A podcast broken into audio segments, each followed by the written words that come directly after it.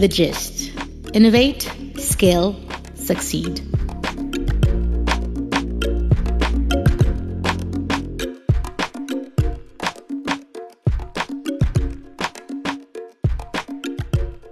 Hi, B.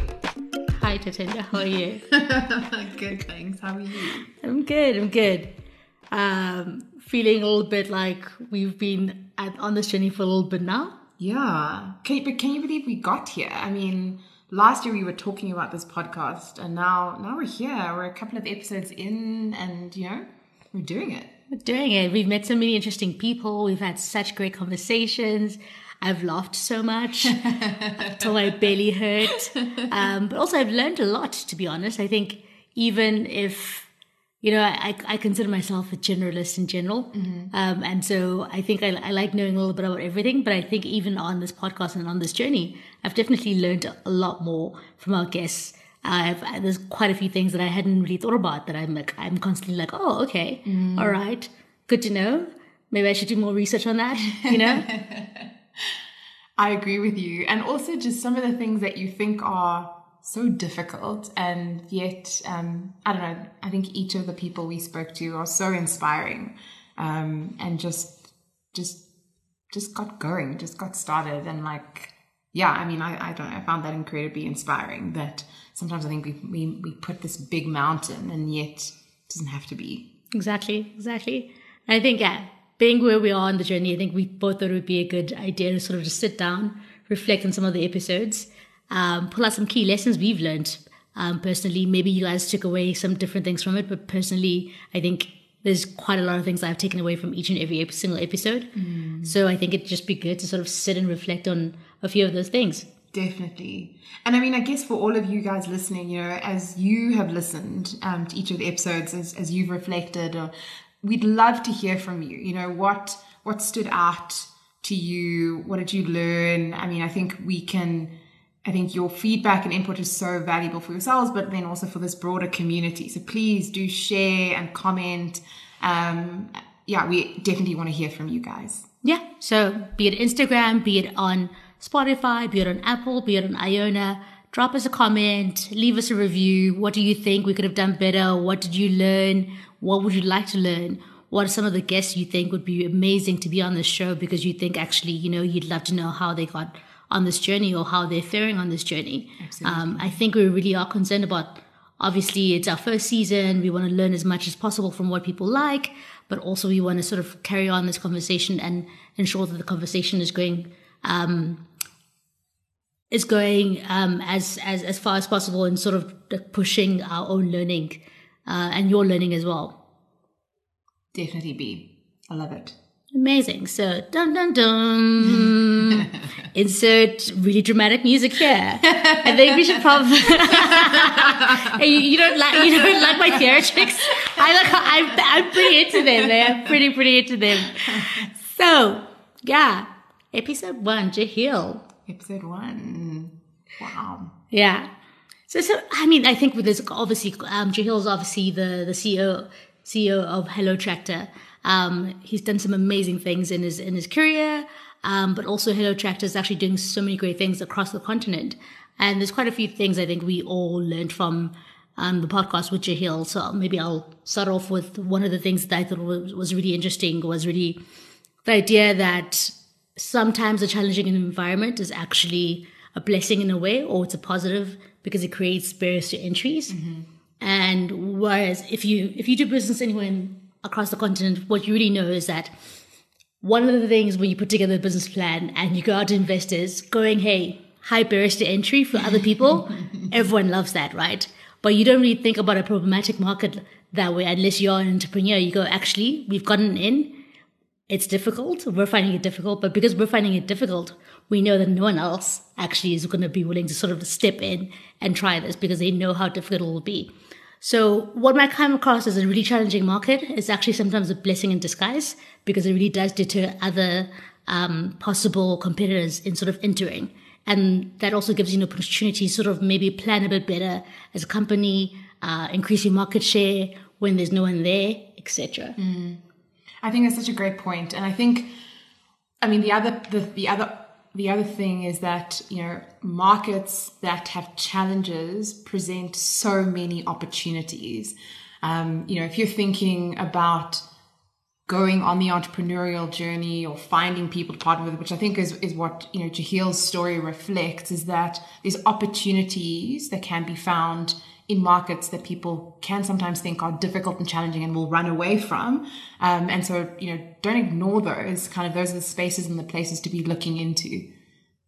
Yeah, definitely. And I think sort of perhaps the second point that sort of goes with this, especially a market, especially in markets such as that might be a, a bit more difficult, and specifically for Jehiel in his journey in Nigeria, was that you really sometimes can't create from a distance. Mm. You sort of have to be on the ground to fully understand the local issues. Absolutely. Um, which really does speak to perhaps some of his journey in the sense that he got to Lagos, they came, they had an original idea. Um, it didn't quite work the way they thought it would work because really what you sort of sit and, and sort of research on your desktop research is sometimes chalk and cheese from what's actually happening on the ground. Mm. So really applying your business plan really has to do is really helped by the fact that you actually are on the ground, you really are speaking to customers, you sort of are getting more and more attuned to the local environment, mm. be it regulations, be it actually just the customer need, but be it just the local market and going, actually, you know, this is the tractor we're thinking about it actually does not work in this environment in any way, shape, or form. Maybe it worked, theoretically worked in the middle belt of the US, but it does not work in Lagos because A, B, and C, some of the constraints that the local market has. And so, yeah, I guess rule number two from him, or really lesson number two we sort of got from him was really that you sometimes you really can't create from a distance. Being on the ground is one of the most important things in sort of some of these businesses. Mm.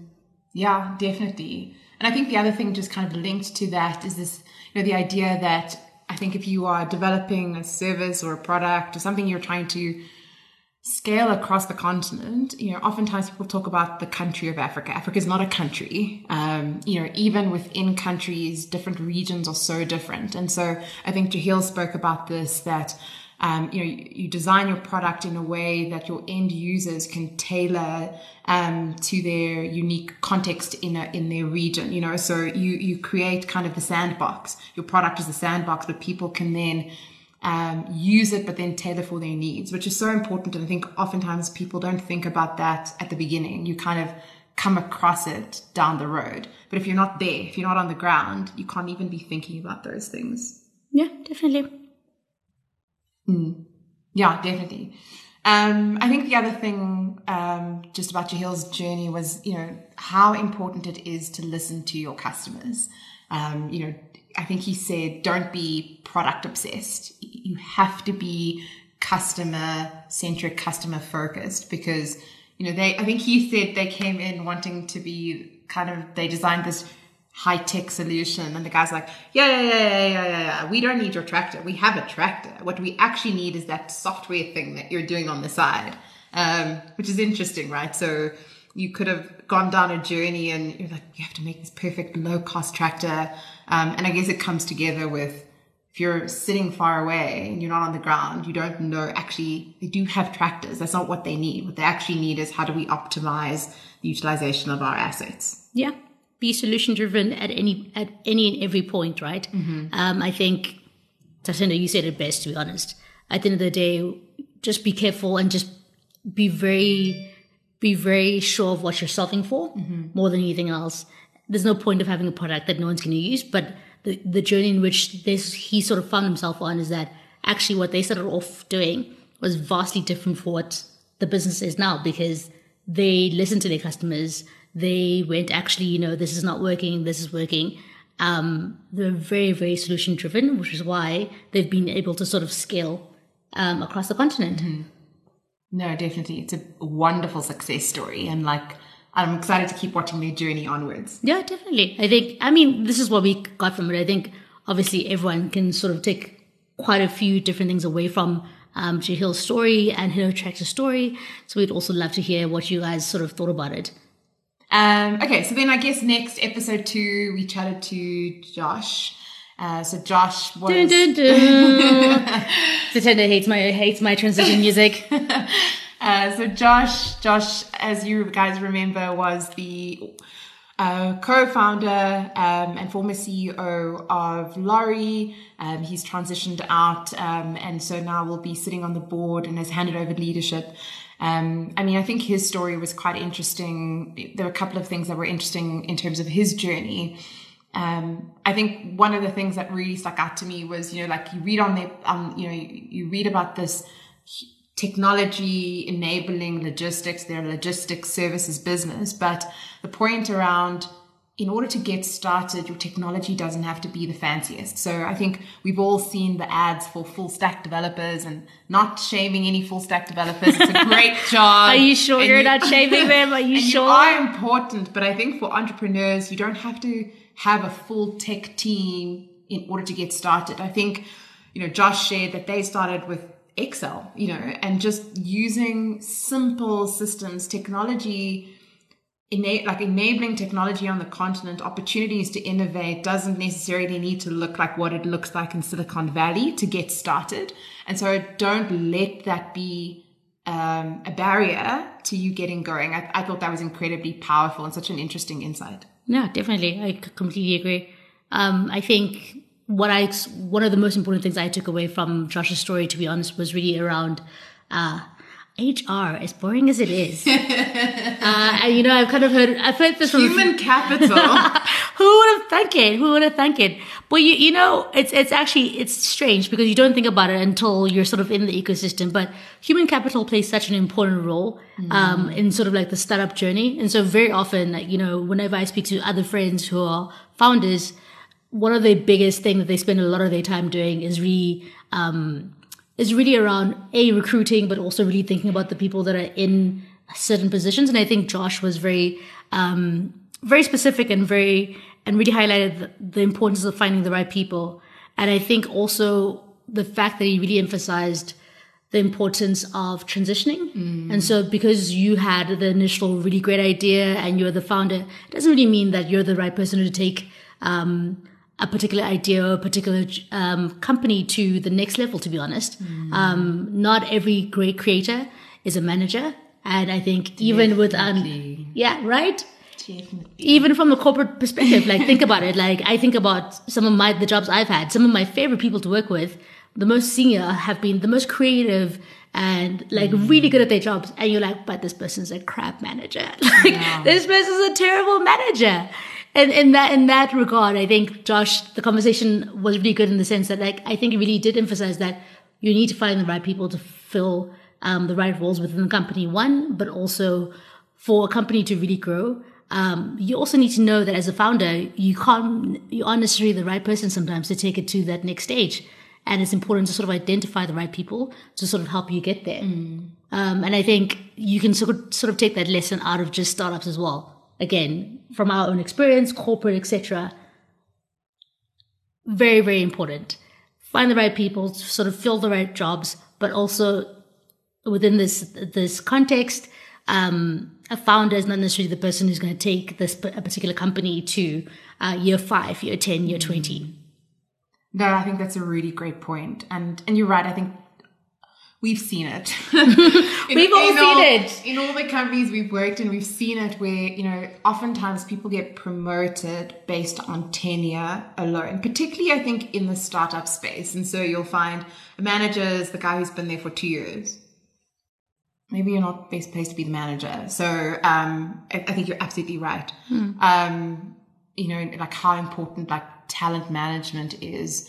Um, I think the other thing is, you know, as just thinking about young people and if you're thinking about jobs and opportunities is like get those jobs in you know i think josh said this he's like if you want to get some great experience join a startup join an early stage business because you'll get to see a lot and learn a lot and be exposed to a lot. Yes it's you know i think maybe maybe I don't know, five, ten years ago, it was like, I have to have this blue chip company on my CV and that will be the marker for, but the world we're living in has changed. And I think people are innovating and creating in different spaces. And like the best ground to learn from is, um, is, you know, joining the journey of, of some early stage businesses.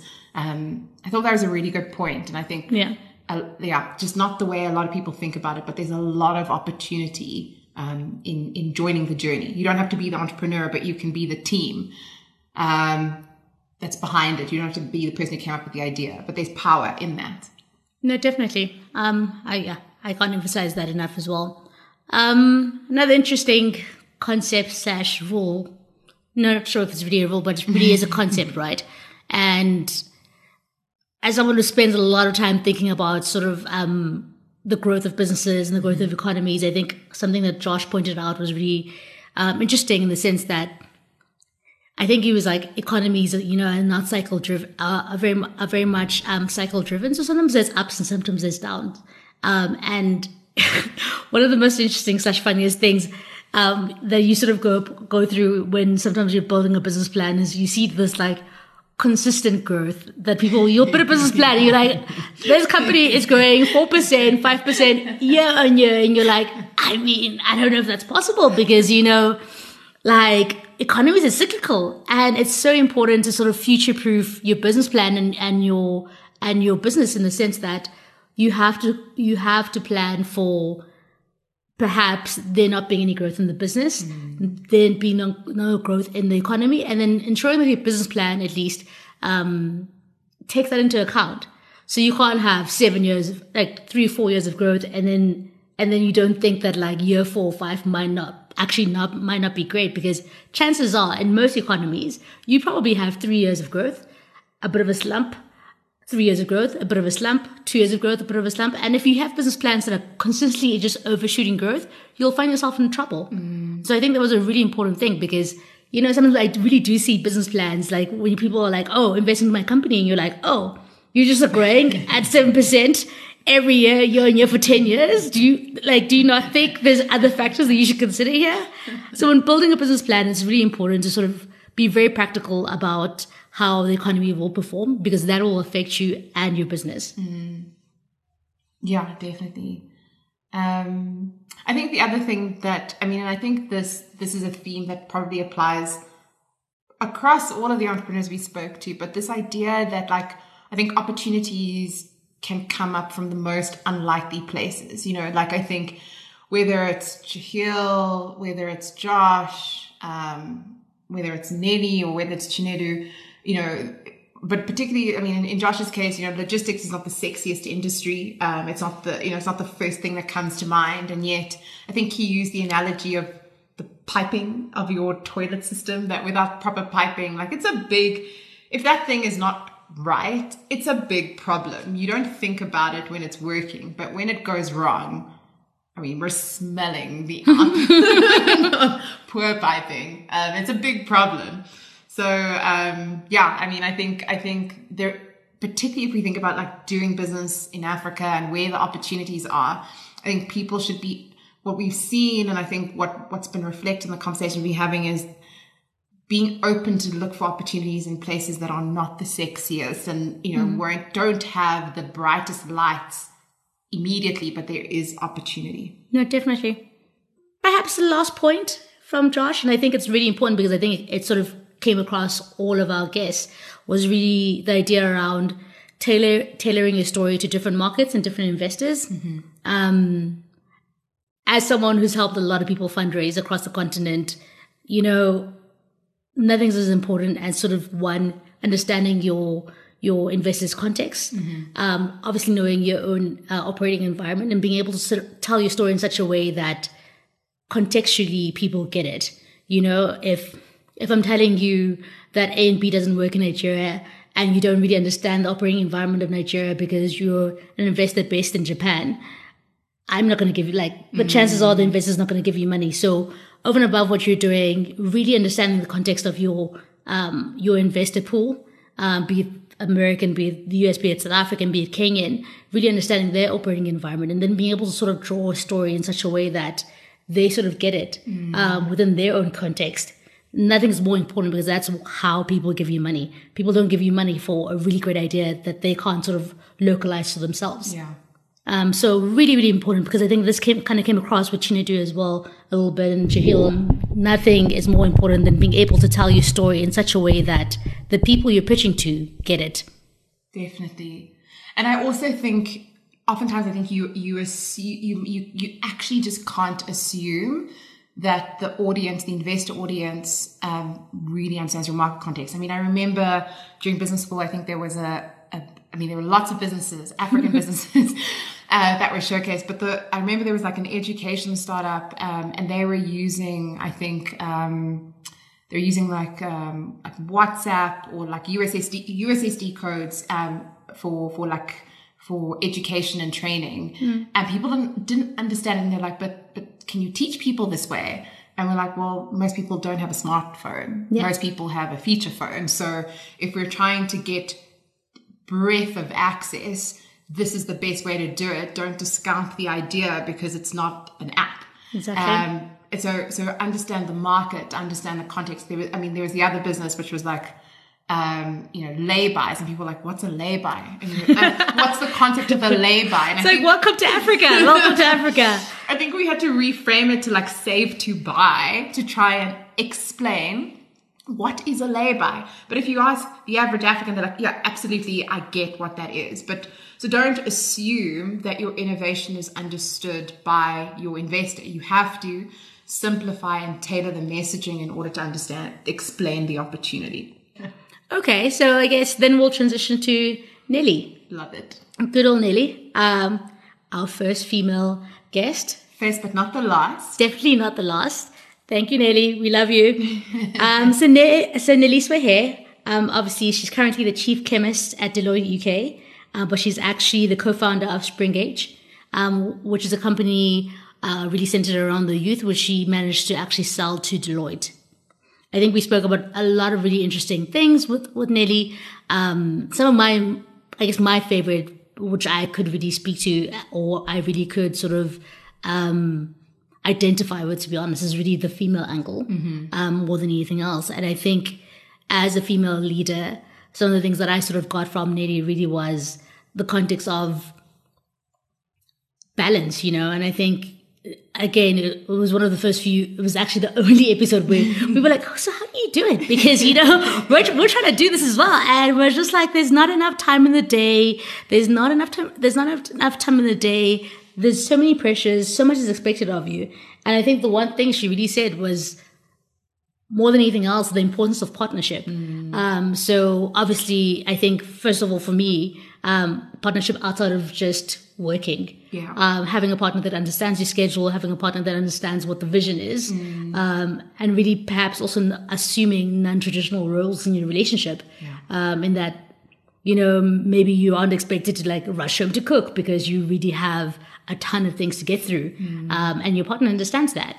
Um, but then I guess on a, on a second level, um, really still speaking to the importance of, of, partnership, I think as female leaders, it's also a little diff- a bit more difficult. So really having a partner that really she got on with really well, mm. um, and they both had, I guess, very very similar goals in sort of achieving this. Yeah. Um, so shout out to Raylene as well yes. uh, for being another female co-founder. I think that partnership worked really well for the two of them because they were friends first, but also they had such a common vision of what they wanted to achieve. Mm. So I think that was, for me, such an important lesson um, as a female leader in the sense that, you know what, you don't have to do, you don't have to be 100% you all the time. You just have to find people that like have similar vision to mm. you.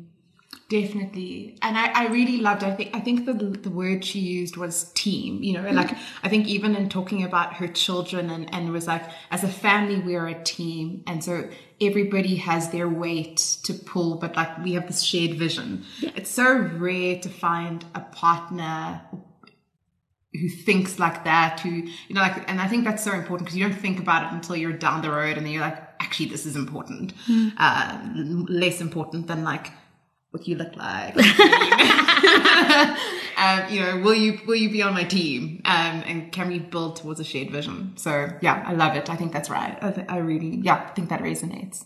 Definitely, and I think another really important um, I'm just being selfish. Like, things that are important to me in this this particular podcast um, was really the balance between that the fact that you can have an impact and make money. Mm. And I think Nelly was laughing about it. She was like, "Oh, I was just so shocked that you could do both." And I think for me, at least, mm. um, as someone who loves money, but also likes the idea that I'm giving back to the community and, you know, I'm having a positive, at the end of the day, there is a positive Mm-hmm. outcome. It's good to see that, you know, maybe, maybe corporate hasn't really transitioned to be at this particular uh, point, but there definitely are spaces and gaps in the market to be able to make a positive impact um, and still make money because, guys, like, we're not like first generational billionaires. So, like, there's still like a lot of emphasis on the fact that, like, we are all trying to build generational wealth, but you can still build generational wealth, but whilst doing things that you really enjoy doing. Definitely. Um, and I think that was a really important, um, that was a really important message that came across in, in Nelly's interview.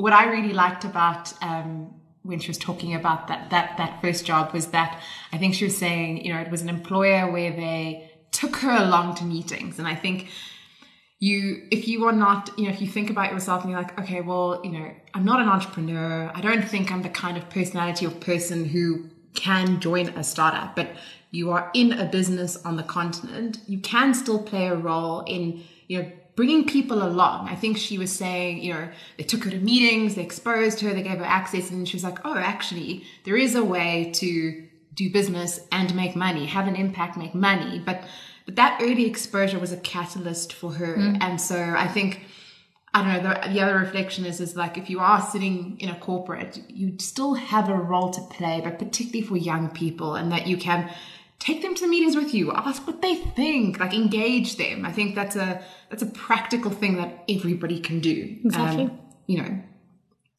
No, definitely. Um, and then I guess one of my favorite, uh, when valuing your business, uh, always don't laugh at me because I love valuations. Lots of people love valuations. Look at the nerd in me peeking, hey? Um, I love a good valuation.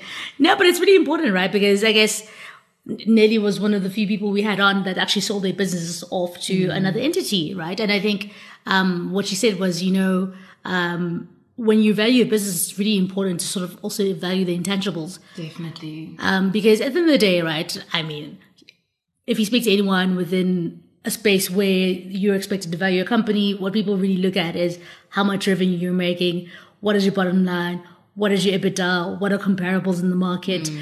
And you know, for a business mainly like Nelly's, perhaps the EBITDA multiple might not have been the best. But there's a lot of things that you just can't replicate. And those are the things that a lot of people who try to acquire you are looking for because they can't replicate that within a corporate environment. Deloitte doesn't have like this, this, I don't know if Deloitte has this or doesn't have it, but I would assume for Deloitte, the reason, one of the reasons they would acquire something like Springridge was really the fact that there's just a lot of intangibles that you can't replicate uh, or duplicate within a corporate environment that's been set up for a lot of years. So Yeah. things like that, even though you can't put a dollar sign on it, are things you really should think about when thing, when you're selling your business. You go, hey, actually, I know you as a business can't replicate this. We have this. Like, how do I then put a number to it? Because it's actually important because that's that those are one of the reasons they're buying it. They might not they might not say it to you, but like that is literally one of the reasons they're buying it.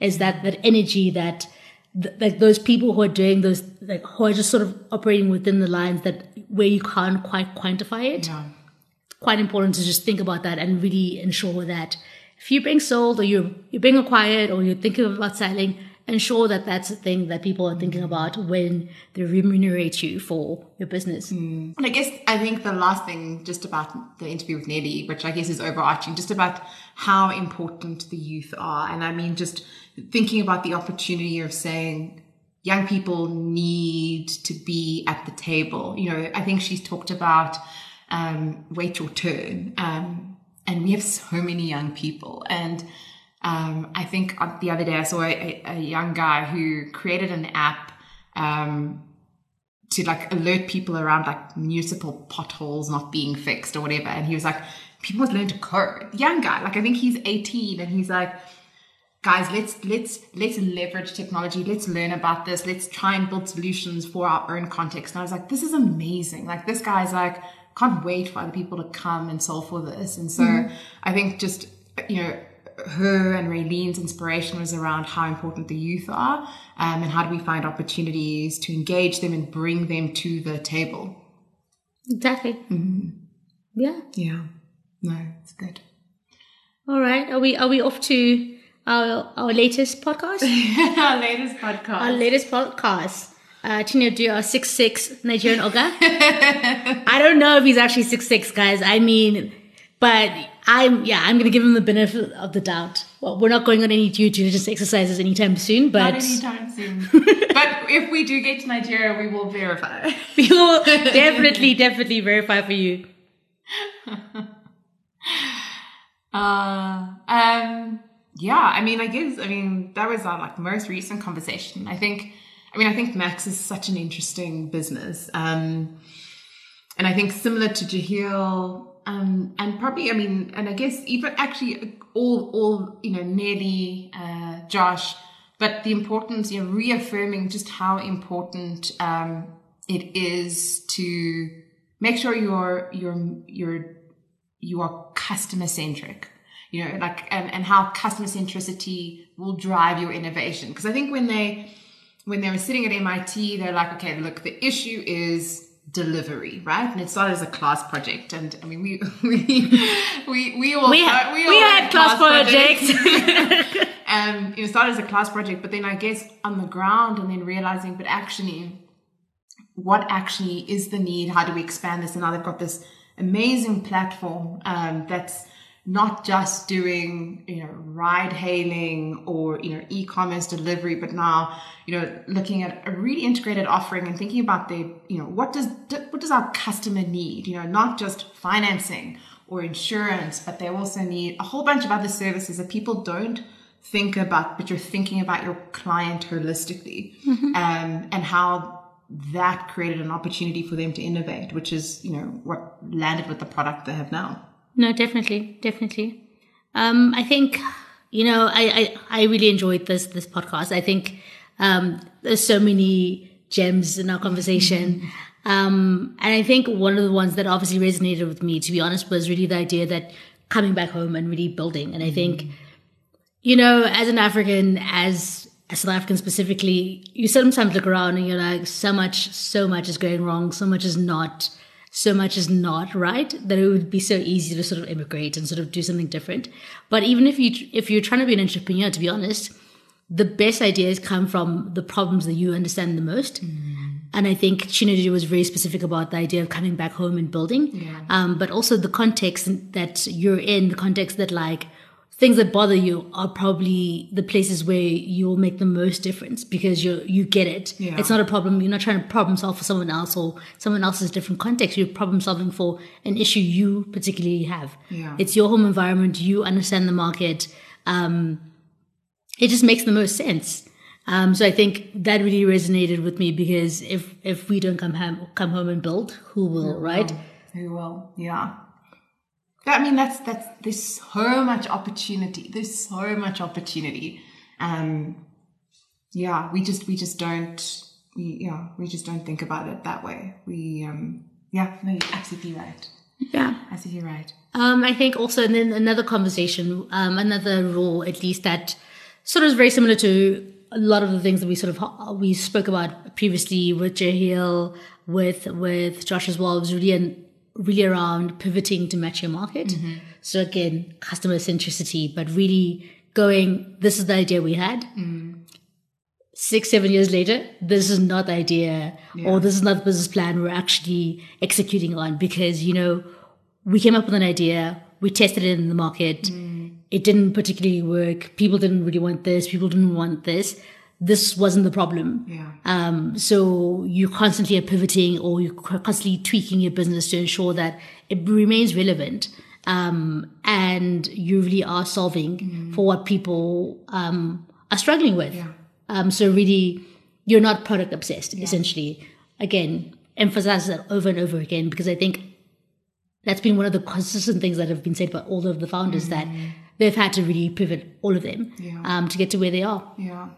And I think that's such a really good point because I think oftentimes people think, what will the investors say? Like, if we're chopping and changing, does that mean um, they won't invest in us? Absolutely the opposite. Because particularly like earlier stage businesses, um, whether you are pre-seed, seed, series A, series B, the investors are backing the entrepreneurs and less of the idea, right? Yeah. Because your what is the ability like can we back this team to be able to pivot if they hit a wall, not shucks. we were married to this particular product or Yeah. idea, and now we don't know what to do. Um, so, you know, it's important to be able to be flexible enough to adapt um, as you realize that actually what we thought was the problem or what was needed is actually not uh, what was needed, and so your ability to then to then pivot around that. So I think that's that's so so critical. It's a really good point.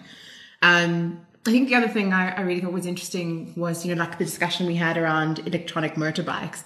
um, I mean particularly at the moment, you know, like electronic vehicles, electronic motorbikes are super, super, super topical. Um, and they've been on a journey. And so I think people looking at Max today are like, oh, it's super easy. They've got this. Yeah. And I think oftentimes people not in the business only look at the end result and you don't appreciate the long journey that's gone into um, getting to that place.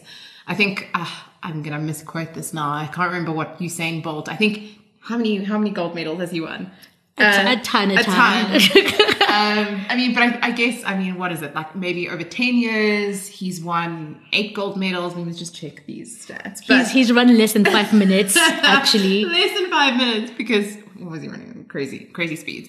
But it took him twenty years to build this, right? And so you we, we don't appreciate that when you're seeing him run over the finish line so quickly. And um, and similarly here, you know, they um, had lots of iterations for the EVs. It wasn't the first model that was the right model, and yet, um, yeah, just that lesson that you know, don't look at other businesses and other entrepreneurs on the continent and then see like, oh, it's so easy. There's a lot of hard work in the background, and so just being able to appreciate that. Yeah, I think it's similar to a meme that was making the rounds on Instagram. I think at some point around the fact that just because it takes me, I guess, two hours to, to do the job, you're not paying me for the two hours to do the job. You're paying me for the 15, 20 years that it took me to actually become the best at doing this, which is the truth, right? is the truth. Which is the, the, the exact truth. The doctor might, might charge you an exorbitant amount for like 30 minutes of seeing you. You're not paying for 30 minutes. not ten minutes. 10 minutes, probably like five minutes. Sorry to all the doctors listening, but you're not paying for those like 15 minutes. You're paying for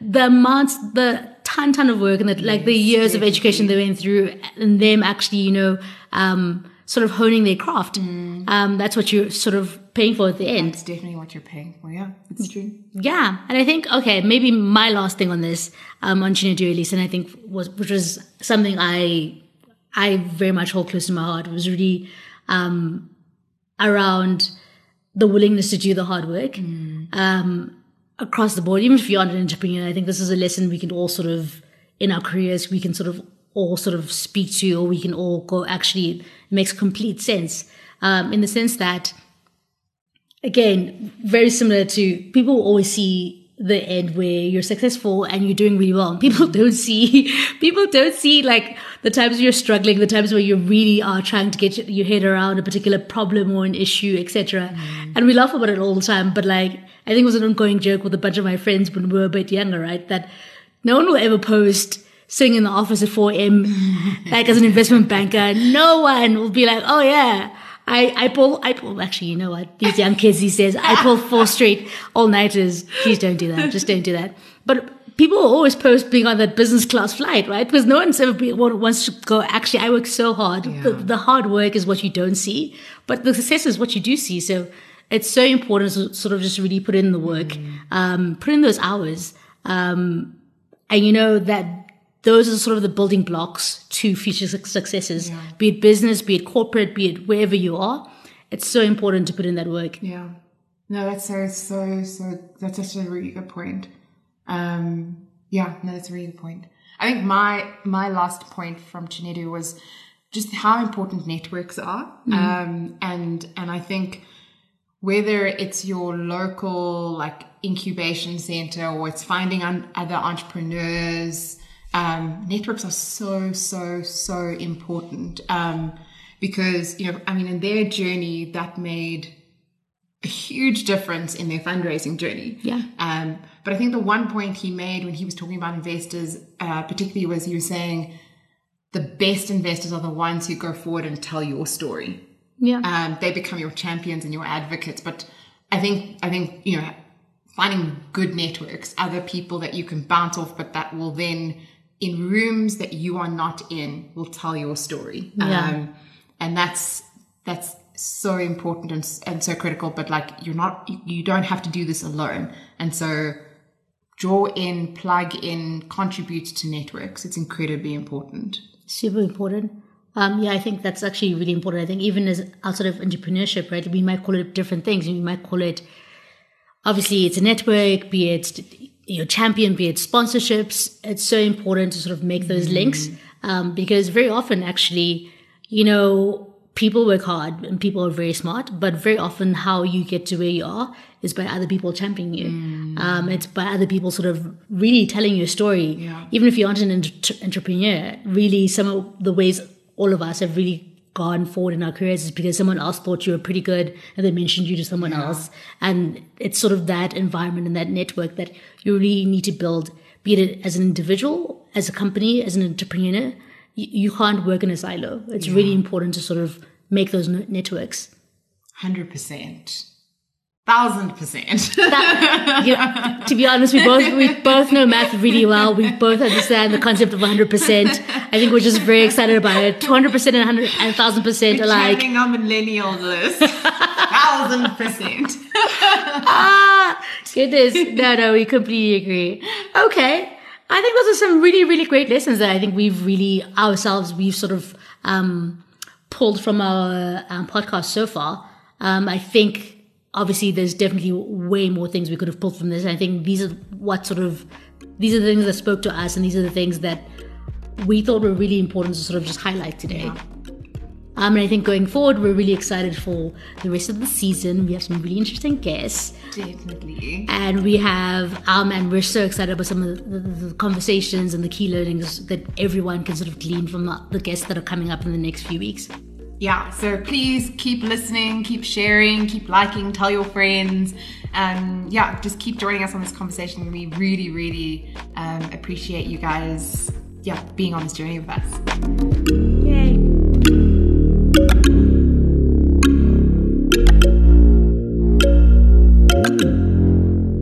The Gist is creating new African narratives through disseminating key lessons and best practices from some of the continent's leading entrepreneurs and businesses.